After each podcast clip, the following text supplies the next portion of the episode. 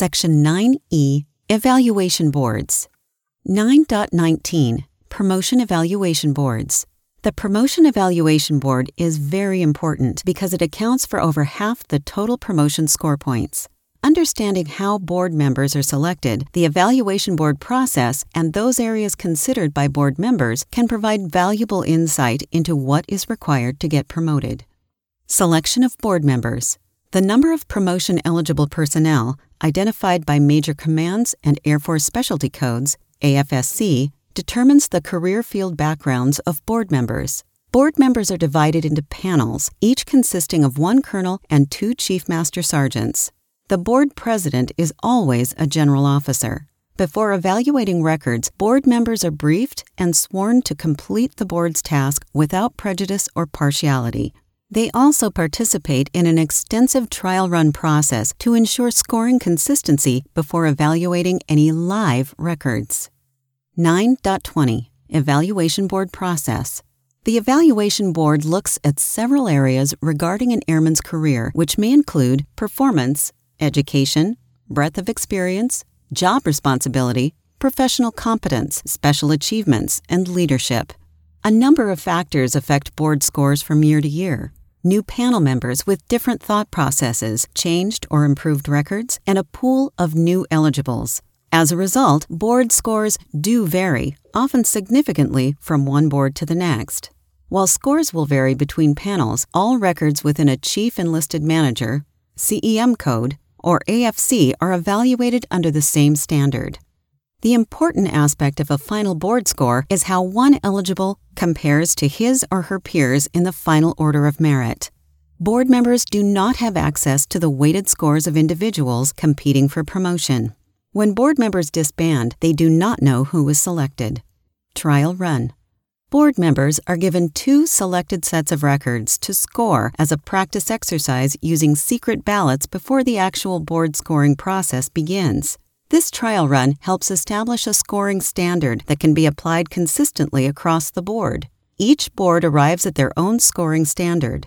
Everyone competing in a CEM code or AFSC is looked at under the same standard to ensure fair and equitable consideration is applied. Scoring after the trial run is completed and discussed, panels begin the actual scoring of live records. The same panel evaluates all eligibles competing in a CEM code or AFSC. Each panel member scores each record using a 6 to 10 point scale and half point increments. An individual score may receive a panel composite score, three members, from a minimum of 18, 6, 6, 6, to a maximum of 30, 10, 10, 10 points. The composite score, 18 to 30 points, is later multiplied by a factor of 15, resulting in a total board score 270 to 450. Using a secret ballot, panel members score the record individually with no discussion. Records are given to each panel member, and after they are scored, the ballots are given directly to a recorder. This ensures each panel member has scored each record independently. Scoring resolution.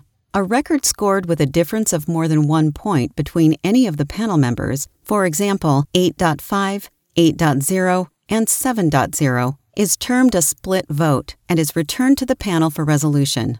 At this time, all panel members may discuss the record openly among themselves. This allows them to state why they scored the record as they did. Only those panel members directly involved in the split may change their scores. If panel members cannot come to an agreement on the split vote, they give the record to the board president for resolution.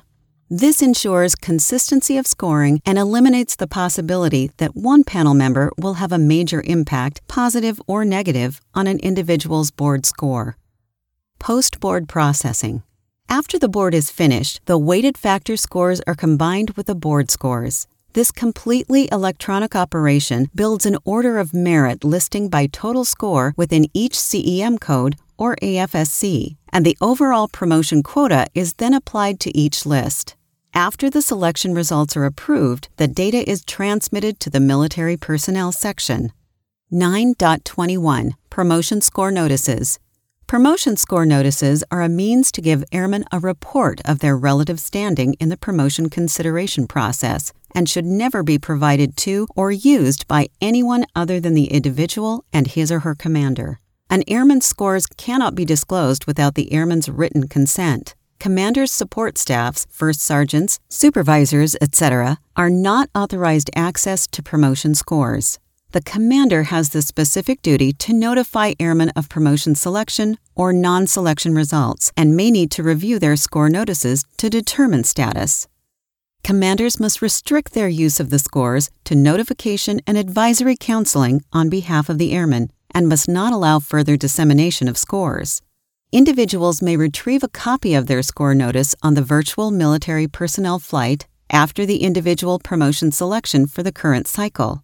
Individuals can also compare their scores with the promotion statistics available in the military personnel flight or posted on the virtual military personnel flight through the Air Force Personnel Center at https colon slash slash mypers.af.mil slash app dot home.